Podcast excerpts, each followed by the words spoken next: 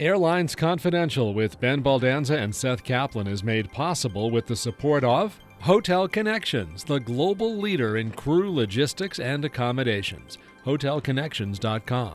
Clear, a leader in touchless travel. Learn more at clearme.com/airlines.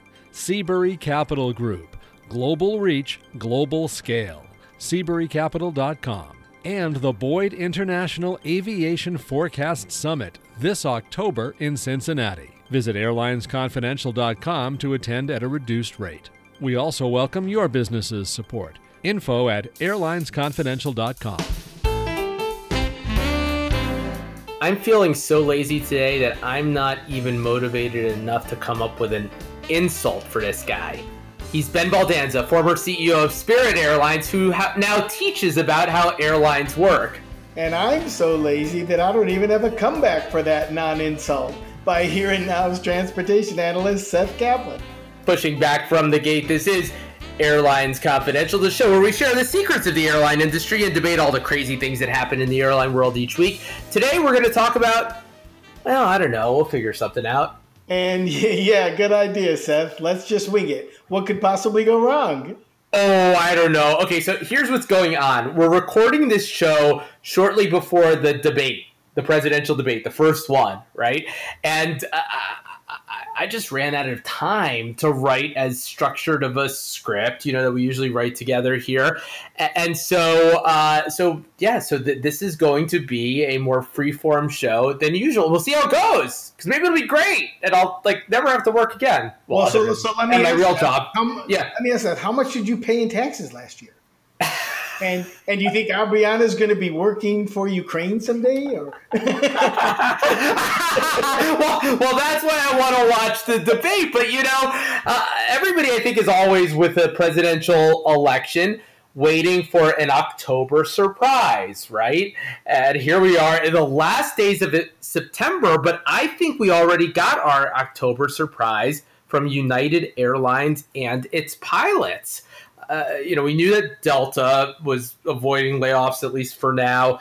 Uh, it's non-union workforce. It sort of did that unilaterally. Came to an agreement with its pilots. Again, we'll see how the long term goes. Uh, Southwest similar, but up until now, of those giant four airlines, you had American and United both slated to have things go really badly in, in, in a couple of days. And to be clear, things are not going to be good for anybody, but there it was, uh, just the day before the, uh, the the deadline for there to be some kind of a congressional deal, uh, an agreement by United and its pilots to avoid nearly 3,000 furloughs. Now, look, this is just until November. I mean, again, we don't want to overstate the importance of this, but obviously, if you're a United pilot, uh, this is good news. Uh, ben, uh, so at this point, again, American just kind of out there is the one that hasn't come to some kind of an agreement to avoid maybe the very worst, even though I know it's obviously doing what it can to uh, to, to, to keep people productive to the extent possible. Uh, what do you make of this? And, and, I guess first I would ask you, did you did you see this coming? Because I didn't. I didn't see it coming completely, although you've seen it at some other airlines, and so it's not completely surprising. You know, American United have been competitors for decades. And one of the unfortunate things they've competed against is the airline with the most acrimony with their labor union. and, uh, and, so it looks like now Americans winning that battle for sure. Uh, that given that United's been able to reach that kind of deal and AA just hasn't announced that yet. Now, if you want to be a conspiracy theorist or an AA groupie or something, you can say, well, they're really close to a deal, but they really want the government to give them aid, so they're not going to say anything yet. But I think it's probably more that they've just had a hard time working with them. Yeah. I'm not going to run the risk here of like dating ourselves by by asking you how likely a deal is. It certainly seems, it seems like there's a lot else going on in this country right now, but a lot of times deals happen at, at, at the last minute. But yeah, this this is uh, still something where demand, it seems to me, would have to rebound considerably, or at least United and the airlines that have sort of done these short term deals would have to feel like there is enough of a demand rebound on the horizon in another month or two to avoid long term pain if there's no deal. Am I right about that? I mean, there's right. There's just like still a gap between the amount of demand that's out there in the marketplace and the amount of people, the number of people who will be employed come October 1st, thanks to these these deals, which, which obviously we're very happy to see. No, I think that's right. And you know, just today, Seth, I watched this presentation, a webinar that was done by Bain, the uh, you know the well-known consulting group, and it was all about sort of ways to think about airline recovery. And so when I saw that was coming out, I said I'm going to sign up for this and listen to it.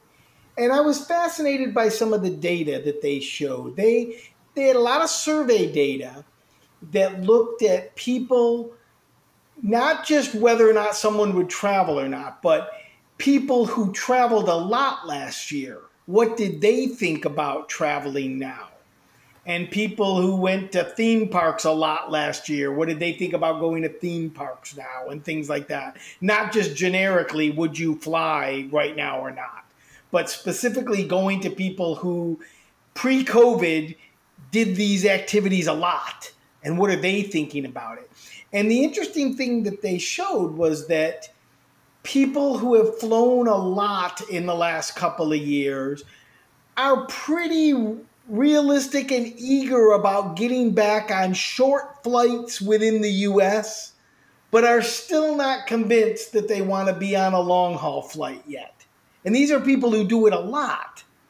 So that makes me would make me a little worried if I'm an airline that flew a lot of wide bodies long distances that even the people who've done that stuff a lot are not quite sure if they're ready to do that now, even when they might be ready to take a short trip again. What do you think about that? Yeah, no, I, I think that's that's always to some degree been the expectation, right? That it would uh, be it would come back in layers. Uh, they say you peel away layers of an onion, right? But it's, it's almost like building the onion back in in layers. Although I suppose you can't unpeel an onion, right, Ben? or, is that am I, yeah. am I, am I, am I, confl- brain, am I am I am I am I right am I am I am I conflating my uh, my metaphors here? But no, I, I, I think that makes sense, and uh, and you know I've seen that. I think we all see that in our own lives, right? That that we we all have a different spectrum of risk tolerance, but I think we're all doing those things that to us at least seem less risky than other things, right? And and uh, and and that that makes sense. I uh, living now in Harrisburg, Pennsylvania, went last week. I took Abriana to it's called Zoo America over at Hershey. Uh, so in our case, we didn't go to the, the, to, to, the amusement park there, Hershey Park, right? But we went to the zoo, uh, where look, we wore masks, and I, I, thought everybody did a pretty good job. The people there uh, working, as well as the the people visiting, and um, you know but there are things I wouldn't do still, right? We all have the things we would do and the and the things we wouldn't do. There are people who are sending their kids to something resembling school, if not school itself now. There are people who are keeping their kids home and so forth. So I, I, I think what what you uh, relayed there from Bain makes sense. I mean, that's that's more of a data driven version of just kind of what I would think based on on intuition. I, I should say also, Ben, you know, interesting with, with the question of American and United the head of the Allied Pilots Association, that's the, the as you know, the union that represents American pilots, uh, penned a rather lengthy editorial that ran on CNN's website. And the editorial was about the need, in his view, for Congress to pass something.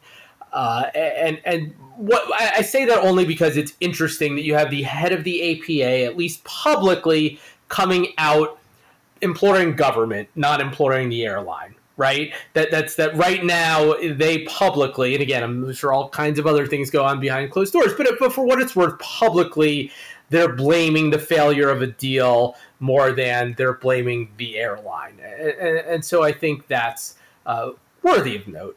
Um, well, you know, there's no question that American has been the airline pushing for another deal more than any other single airline. I'm not saying that there aren't other airlines that would be happy to take more money, but you know, it's it's been reported by many that Doug Parker, American CEO, has basically been living in Washington D.C. for a couple of weeks, you know, to try to to just try to make something happen and really make that happen. And so maybe the union sees, well, look, our CEO's doing that and they believe this is what the airline needs, so let's support them and say we need that. It could be that too. It, that could be a case of where the union and management uh, have agreement that let's hey let's both implore the government to sort of help make this work better because we're not generating enough revenue to keep all of you employed so if the government can help keep you employed while we figure out what's going on here maybe that's good for both of us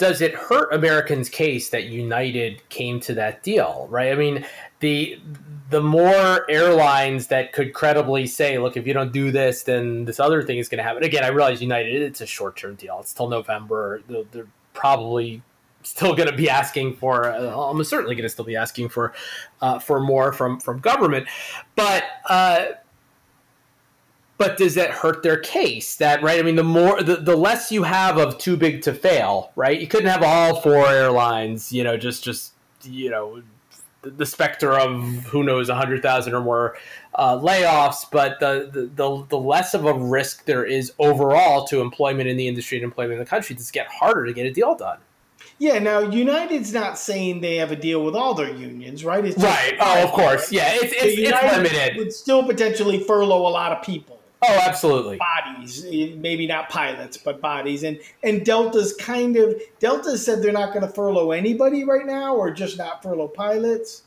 Do you know what uh, exactly what Delta yeah, said? It was, it was it was it was actually initially nobody except pilots, and then they did the basically the whole non-union workforce, and then they did the deal with pilots. So at this point, nobody for now, you know, which doesn't mean forever, but but they have you know they've avoided that. and now. I think I think that's more of a risk for the industry. I mean, I don't want to say a risk for the industry, but if I were a legislator deciding, do I really want to give the airlines more money right now? I'd say, well, you've got Delta, a pretty big airline out there, who says they don't need to furlough anybody. Right. So, Southwest, kind of abroad, also broadly, for now at least, doing the same thing. That's right. And so you might say, well, why, if those airlines can do it, why do we have to do it for all these other airlines then? Like, what does Delta know that American and United don't? or what are they doing that they're not doing and if and if that private company can sort of get themselves to a point where they don't need to furlough anybody right now. Why is it our problem as a government to help everybody else given that there's at least one very big case that has solved the problem? Yeah, and again, the the biggest distinction between those airlines is not what they've done to manage the crisis; it's the shape that they were in going into the crisis. Delta and Southwest just had far better balance sheets, a bigger war chest than uh, uh, United or certainly American going into this. Let, us go to the mailbag, Ben. Uh, you well, know, always, before that yeah. though, Seth, I've got one. I've got one. Um, you know how when you think something's too good a deal, you know there's got to be something wrong with it. Yeah, that's right? true. Right. So, so I'm going to give you one of those in an airline context. Okay my nephew is getting married in Texas in November. Congratulations. So, well, thank you, and he's very happy, and the the woman he's marrying seems terrific, and I'm very happy for both of them. But we're planning on going to to, to the wedding. I'm okay flying right now with the right precautions. I'll wear my mask. My wife will. My son will. Right. And uh, we know that when we're there, things will be okay, and we'll be able to do things all right there and make that all work. But um, so we go on the Southwest side, who flies nonstop from Reagan National to Love Field, right? And they actually live closer to Love Field than DFW anyway. And lo and behold, we could get a nonstop flight at a perfect time there and back at the end of the weekend, $79 each way per person. Wow. Like wow. Like buy, buy, buy. Right. Type in absolutely on Southwest. You, you could you could you could like you could you could open a business of you can open your own cargo business, right, and take at each of you. There's three of you. You can take six bags for like other, right. other, uh, other people, and uh, yeah, and, and, and, more than cover the cost of your flight. Yeah, that's right. And so you know we're feeling all great about this, and then like a day later, I get an email from Southwest is well, your flight has changed, and now you're still flying nonstop, to Dallas. But when you come back, you're going to have to connect through Midway Airport Yeah. and get back to Washington like, you know, six hours later than you were going to get back. And I'm like, well, I don't like that so much. So, so I go on their site and I put in my code and I say, and I say, well, all right, so they're not going to let me book a nonstop because they don't even show the nonstop anymore. I don't know if they're not flying it in November anymore or what. That schedules are so flexible right now. That part didn't surprise me. But I found, well, okay, there's this nice, uh, there's a connection through Nashville, which avoids, which is, as the crow flies, a little less circuitous than Chicago between Dallas and, and DC, right? Yeah, and, And, uh, uh, and, and also- operationally, I think it's it's I'd probably rather fly Yeah, through well, there. that's right. And, and As avoid all toward winter, yeah. airspace. Yeah, and- exactly. and potentially, you know, bad weather. Although it's you know November, could snow in Chicago, right? All kinds of things. Like Nashville's just going to be better. So I I change it, and they accept the change. So now we're flying nonstop and going back through Nashville, and I'm feeling okay about it until the next day when I get another email from Southwest that says, "Well, we can't get you there on a nonstop either. So now you're gonna again connect in midway to go to Dallas." and that flight wasn't going to arrive till like 10:30 or 11 at night, which would have been po- been doable, but just like very late, especially with a 14 year old. So I go to their site again and found a flight through Nashville to get us there a little earlier. So now our 70, we're still just paying $79 each way, and I feel good about that. But now we're connecting in both directions, spending seven hours of flight time in each direction for what was a three hour nonstop. So when- if you ever think it's too good a deal, it probably is. yeah. My advice: uh, see if American has any nonstops that uh, that, well, I would, work out for you. give them to us for $79 each. That's that's for, yeah. Yeah, and I was saying to my son, I said, you know, think about this. Like we're taking, we're effectively taking twelve flights. I mean, each each one of us is taking Right. four flights. So we're Yeah. taking twelve seat flights or whatever you want to call about it, and they only charged us seventy nine dollars like for that each, right? So that's th- this can't be a good thing for Southwest either. no, not, not at all. Like literally the marginal cost of carrying, right? At some point, you're just not even covering your your variables. No, Uh, well. Well, let's go uh, to the mailbag. I'm always telling people, hey, you can you can be negative. You can you don't have to start off your, your email with love the show.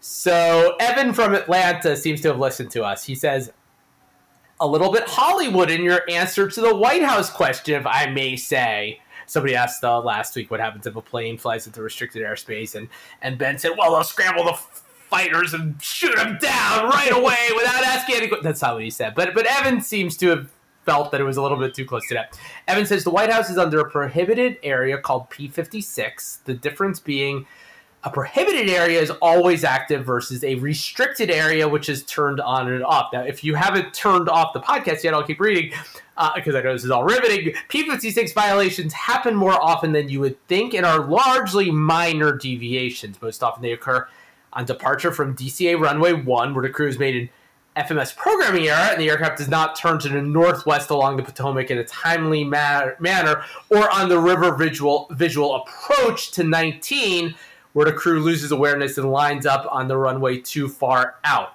Uh, so for anybody who's flown into to Reagan National, that's you know the river river visual is the famous approach. You know you're coming in from the north and and it's yeah the pilots are hand flying it and basically d- d- really threading a needle and it's beautiful, but they're also trying to avoid going into uh, as as Evan has explained the prohibited area, not the restricted area. That's right. Yeah, exactly. Uh, so uh, he says both cases are quick and transient, and no one is going to get shot down or intercepted by fighters. The result is a request to call ATC and a phone chat with a Secret Service agent. Airline crews would then be covered by in house retraining through their safety reporting program. Embarrassing, but not as dramatic as you made it seem. Thanks for a great show. Well, he did say something nice. Evan, thank you. Ben, I liked your version. Even if it was total fiction, I liked your version better of, of, of, well, uh, I, you know, of, of like I a, of like I a nuclear uh, right it was it was what was it it was it was uh, like like like fission wasn't it I was like fusion it was like just the just like empty the nuclear arsenal to shoot down that uh, that CRJ that that uh, strayed like one inch off the uh, the approach. I like that better. I know. Now maybe I'm going to sound a little defensive here, and I really appreciate Evan Evan's writing it because I I mean I didn't know it was called P56. I didn't realize how common that was, specifically related to specific departures and arrivals at uh, at DCA, and, and also the, the, terminology about permanent uh, as opposed to restricted. I, I didn't know that decision. I've I've always called it restricted, which colloquial it is, but uh, but prohibited, uh, as Evan said, prohibited area as opposed to restricted area. That's right. But if you go back and listen to that podcast last week, what I said, I think, was that it wouldn't be a single mistake to go over the White House. You, you did would, say that, yeah. You would get caught long before that. And I said it's like 25 mistakes by the time you'd be over the White House. So what he's talking about is, yeah, they intercept these things real early and they're they're real minor things and it never gets to that. And he's right about that.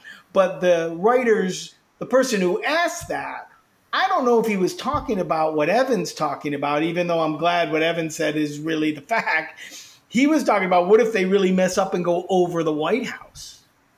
And so yeah. I don't know, Evan. Like, what what would happen if they really went go over the White House? Is my Hollywood answer like still too Hollywood? I don't know. yeah, you're right. That that was the question, wasn't it? What if they actually went over the White House as opposed to what if they just began violating the uh, the airspace? But regardless, great information there by Evan. Thank you, Terrific, Evan. Evan. Thank you. Another question next, but now it's time to thank Seabury Capital. Seabury Capital is a specialty finance and investment banking firm boasting a 25 year track record of advising key clients in aviation, aerospace and defense, maritime and financial services, and technologies. Their award winning and widely respected team has superior industry knowledge along with state of the art analysis, technology, and solutions, as well as an unmatched depth of relationships with decision makers in industry, finance, and government and that's so important these days, especially. Explore their global reach and scale at SeaburyCapital.com. That's Seabury, S E A B U R Y, capital.com. Dan writes, very interesting discussion about frequent flyer program profitability. Aside from the potential profitability, assuming the airline's variable cost per mile uh, is, is less than the mile sale price is the contribution that mile sales make to company liquidity. Uh, I understand that AA fended off bankruptcy for years thanks to the positive cash flow from mile sales. Comments. Uh, okay, so that's a, a lot there, a very dense question, but basically, uh, it's easier when I'm looking at it reading than for you who are listening. Probably have to read it three or four times, but for, for you to digest it fairly because I know I would have to listen to it three or four times if I didn't have it in front of me. But anyway, basically that, that discussion last week about, or, or in a recent episode about uh, frequent flyer, flyer profitability, uh, Dan makes the point that uh, AA American Airlines that has fended off bankruptcy for years thanks to the positive cash flow from mile sales. Uh, yeah, no, I mean, there's there's no question that there are airlines around the world that have survived thanks only to these things. In fact, the the the the, the, the detail about Air Canada selling Aeroplan, we talked about that, how they managed to flog Aeroplan for a huge sum of money and then buy it back years later for pennies on the dollar. But when Air, when Air Canada did that, they actually did it from a position of weakness. They, they were in bad shape. And that was, okay, well, what do we do? And they realized that they could sell Aeroplan for a lot of money. And again, that's now hard to do precisely because of the the long term experience with Aeroplan. But other airlines have done that; they've managed to to leverage those programs, and, and, and no question. I mean, when we look at the profitability that we've now seen disclosed by these airlines of these programs, and we think about the sums of money that America was losing prior to its bankruptcy in I think it was 2011, right, Ben? Uh, then no no question that the program is what almost certainly kept the airline liquid, and, and without it, who knows if there would still be an American Airlines. I mean, they went bankrupt, but they managed to restructure thanks in no small part to uh, Advantage. Well, that's exactly right. And for American United and Delta, especially with the largest frequent flyer programs in the US and these credit card programs that are worth so much money to the banks that issue those cards. You know, the people who carry cards that earn airline points generate a lot of the total credit card spend in the United States. It really dominates credit card spend in the United States. People earning things, and the thing they want to earn the most is either free trips or upgrades or things like that. And so it's not surprising. And since 2011, what the what the industry has also done, in addition to these programs getting bigger and bigger, they've also gotten better deals from the banks. If you think about the total economics that a credit card might have. You know, the bank gets paid by every time you use the credit card, the merchant who takes the credit card pays the bank, um, you know, a charge, which is called the interchange rate. A lot of people with credit cards roll their balances, so they pay interest each month, right? And so the bank is collecting a lot of money from that credit card. And if you take all that money, what's happened now is that airlines have been able to leverage their cards are so important and banks know that when they have a card that doesn't have an airline affinity with it and a card that does the one that does they sell so many more cards and people charge so many more dollars on it that airlines have been able to leverage themselves into better positions with the, in, with the bank where if you take the total pie from the credit card, the airlines are getting half of that pie now. And they used to maybe only get 20 or 25% of that pie. And if you look around the world in other countries, in other continents, no airline bank relationship has evolved that way yet like in Latin America, the airlines have credit cards, but the the airlines hardly earn anything from the from the credit card. Right? Yeah, that's they get, that's they get little bits of it, and the same in Asia and things like that. But if they but the U.S. has figured out the U.S. airlines have figured out, you know, we really hold the cards in this because if you know if they don't have our name on the card, they don't sell a lot of cards, and they've turned that into making it much bigger business, not just in total, but for the airline specifically and it starts with the size of the programs themselves. And I was actually going to make that point, but then you made it too. And you kept saying in the U.S., in the U.S., it's not because we're in the U.S. that you're saying that. It's because that these programs are a much bigger deal in the U.S. and for all kinds of reasons, which we could fill another show with. Programs in other places are much smaller, even in proportion to the size of the airline. So, in other words, you know, companies like Lufthansa, Air France KLM, IAG, the parents of British Airways and, and Iberia and others, uh, you know, those companies aren't aren't meaningfully smaller than the U.S. airlines. They're a little smaller, uh, but their their their loyalty programs generally are far far smaller. That the, that uh, disclosure by Delta last week that has 100 million Sky Miles or whatever Sky Miles members or whatever it is. The European programs far far smaller. So a lot of reason why the bank relationships aren't as evolved and all the rest of it is just that the programs themselves because of all kinds of reasons, just more fragmented marketplaces and so forth, the programs themselves just aren't as big. Whereas Aeroplan, as you mentioned, in Canada, if anything, is is is more ubiquitous than any U.S. program uh, because largely uh, it, it's just a more consolidated marketplace. There, you don't have as many different airlines. Well, Ben, now it's time for the part of this show that we call the tease right? In broadcasting, you, you, you tease people and say, "Hey, don't don't go anywhere because we've got this exciting thing coming up next." But remember, I was lazy this week, so guess what? No tease, Seth. I, I, didn't I didn't write a tease. So if so if you if you so here's all I have to say. If you like what you've heard so far, more no better, be, even better. It's it's coming up next on Airlines Confidential. Hotel Connections is the global leader in crew logistics and accommodations. Hotel Connections is a Fortune 1000 company and procures more than 30 million rooms annually on behalf of their clients. Hotel Connections makes travel management easier and less expensive with their AI powered booking applications, intelligent learning algorithms, customizable rules engines, analytics, and global negotiated rate programs. For travel, logistics, hotels, transport, and technology solutions, visit hotelconnections.com. That's hotelconnections.com. They saved us a lot of money when I was at Spirit Seth. The Airlines Confidential podcast is now available on Apple, Google, iHeart, Stitcher, SoundCloud, Pandora, Spotify, TuneIn, and many more. Use your favorite podcasting app with just one click at airlinesconfidential.com.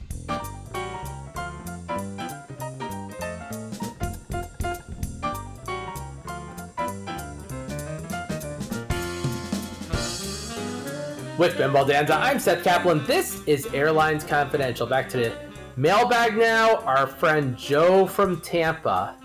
Ben, how, how do you not call Joe a chronic? You, you yelled at me last week for, for calling him that. I, mean, I know it's not a nice word, but of course he's a friend yeah. of the show. he has he has not one but two questions this week. Okay, but Joe, you got to do us a favor. I mean, keep sending your questions, but understand if we like if we have to skip a week at some point, right? So Ben and Seth, I am the biggest fan of the show. Oh, never mind, Joe. You get you get to ask as many questions as you want every week. I hadn't seen that yet when I said that. Thank you, Joe.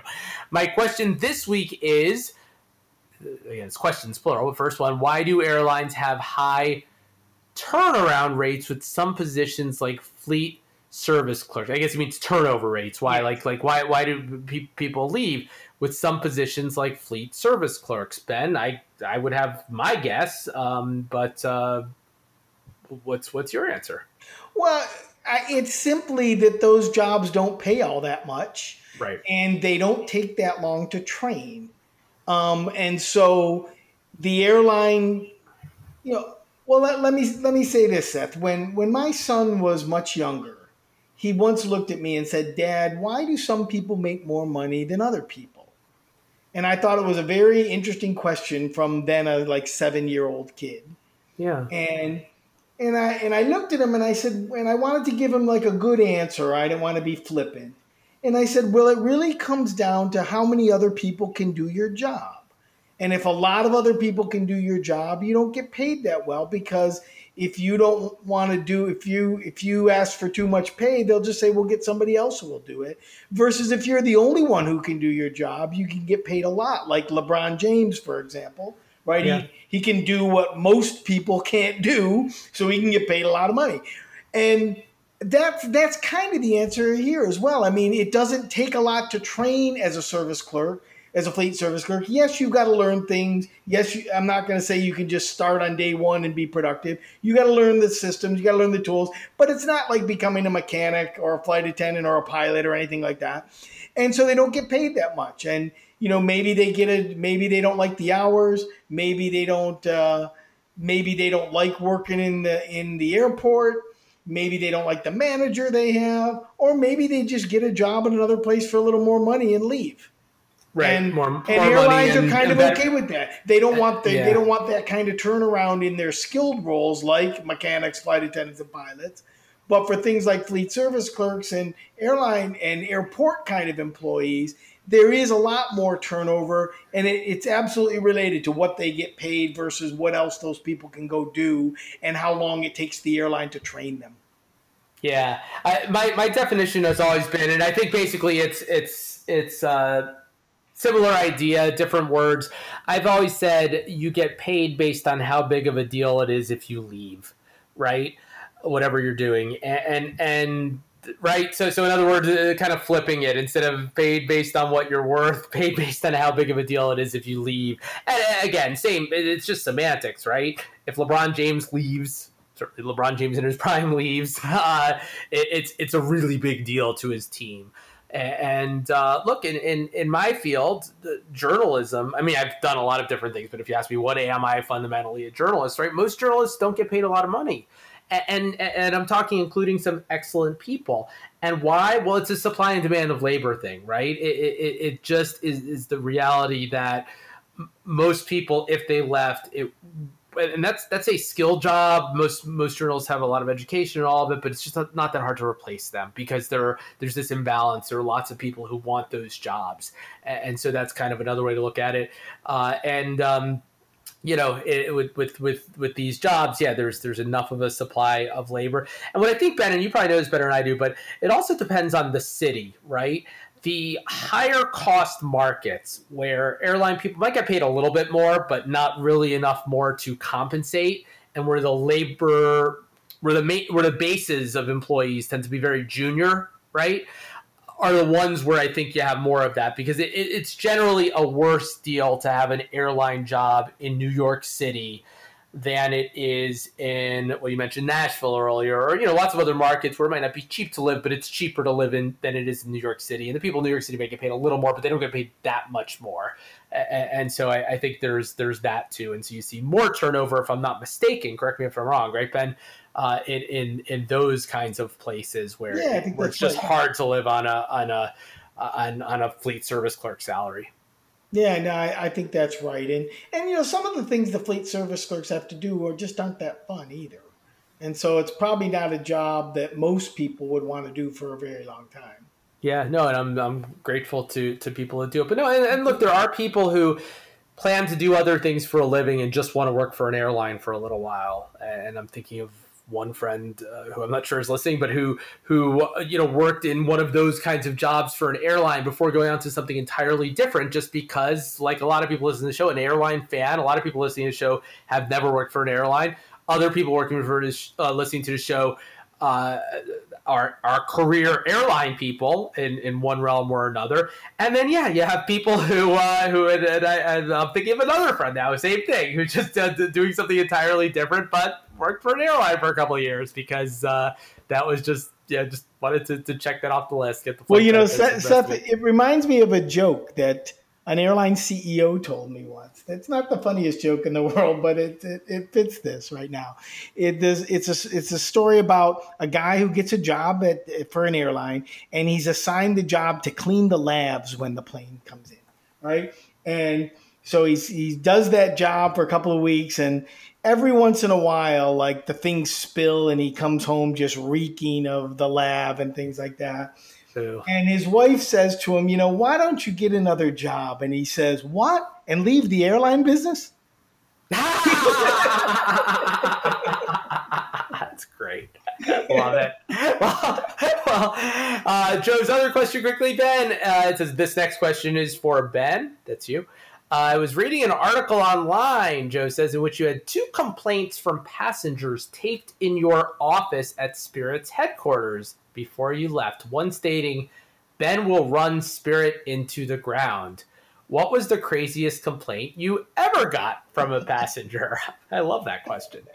Yeah, no, that's a good question. Actually, Joe, I had like four or five complaints taped to the side of my wall because I thought they were really I thought they were just great in terms of the way they were written. And like one of them, one, one of them had this picture of a little devil on it. And it, and it was after we, we got we did a deal with a pretzel company to give people free pretzels on board and like for spirit to give anything for free was like an amazing thing right but the deal with the pretzel company is we'll give them to you and you got to give them to the customers because we want people to eat our pretzels right? And we want them to like them. So, so I get this, I get this, I get this complaint with this drawing of a devil that says, "Aha! I've got the newest idea. We'll give our people free salty snacks and then charge them for drinks." and I read that and I said, "This guy's never been to a bar. Come on!" All right, that that did not start at Spirit. Well, do you have a question for us? You can call us 305 379 7429 and record a question. We'll play it on the air. You can email us questions at airlinesconfidential.com or you can jump on the airlinesconfidential.com website. fine or whine is next. But first, we want to thank Clear. Travel with confidence with Clear. Touchless, fast, safer airport travel.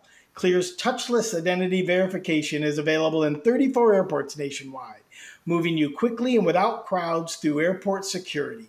Enroll today at www.clearme.com slash airlines. That's www.clearme.com slash airlines. Well, beginning our initial descent on today's show, it's time for fine or whine. We listen to an actual customer complaint, and then we talk about whether their complaint is fine or if they're just whining. Ben, you have a complaint. Yes, Seth. Sergey of Venice, Florida is complaining about American. Sergey writes, Today I took a flight from Dallas to Sarasota, Florida, and was sitting in front of a lady with a dog where she did not use a mask, but was talking constantly loudly to her dog. So I called service personnel and asked why all of us on the plane with a mask, all of us on the plane had to wear masks, and she was allowed to be free.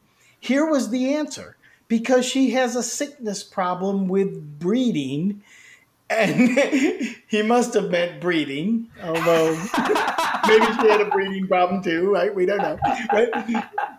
But what if that related to Corona? Of all of us on the plane, used the same circulated air with three dogs on this plane around and the lady with terminal illness. The company has double standards and force all people to limit exposed sick people to spread the COVID 19. They don't care about CDC guidelines. All they care about is a business mindset. Use someone else who is serious about your protection. Wow, man. I mean, I thought at this point there pretty much aren't any exceptions. It's, it's you know, if you're two years old or older, you need to wear a mask, if I'm not mistaken. So, uh, what do you think here, fine or why? Well, I actually think this is fine, and I think the industry has has caught up with him because I think there were exceptions like this being made, and those and those loopholes are have largely all been closed. And when you hear about two, you know, families being taken off because the two year old won't wear a mask or the pilot returning the plane to the gate because of something, I'm I bet this complaint happened relatively early in the masks are required period of COVID. If you remember, there was a period where you weren't required to wear a mask on board even after we knew about COVID. Then JetBlue, followed by a bunch of other airlines, said you have to wear a mask but there were all kinds of exceptions and now they pretty much said there's no exceptions anymore. You've talked about the the the child that was on the spectrum and you've made your own personal comments around that. So i actually think this is fine. I totally side with the customer. Yeah. And uh and, and, in fact ben I, I think you're going to side with the customer even more when i tell you this. I just looked it up. This was from august 22nd this is not that old. This is wow. this was after yeah yeah. So uh, so this is not eh, you know like late april when yeah, it was mandatory except when it wasn't, kind of thing. So, um, so assuming it's as Sergey describes it, yeah, that's one where, um, you know, and if uh, this is going to be a terrible thing to say about this woman, but if you have a really have a sickness problem with breathing, should you really be traveling with three dogs? I mean, what dog did you know? I mean, m- most dogs shed or have some sort of hair. That can't be great if you have a breathing problem. Yeah, there might be another solution. Travel with your nothing to do with not wearing a mask. exactly. Well, on, well, on final approach now, that does it for Airlines Confidential this week. Not a moment too soon, right? Please fasten your seatbelts and ensure your seatbelts. The tray tables are in their upright and locked position. See, I had this part written because it's the same thing I read last week, right? And remember, we'd love to hear your questions at 305 379 7429, or you can email us questions at airlinesconfidential.com or jump on the airlinesconfidential.com website. From the Airlines Confidential studios, I'm Seth Kaplan. And I'm Ben Baldanza. Talk to you soon. This podcast is produced by Mass Media. Info at massmedia.net.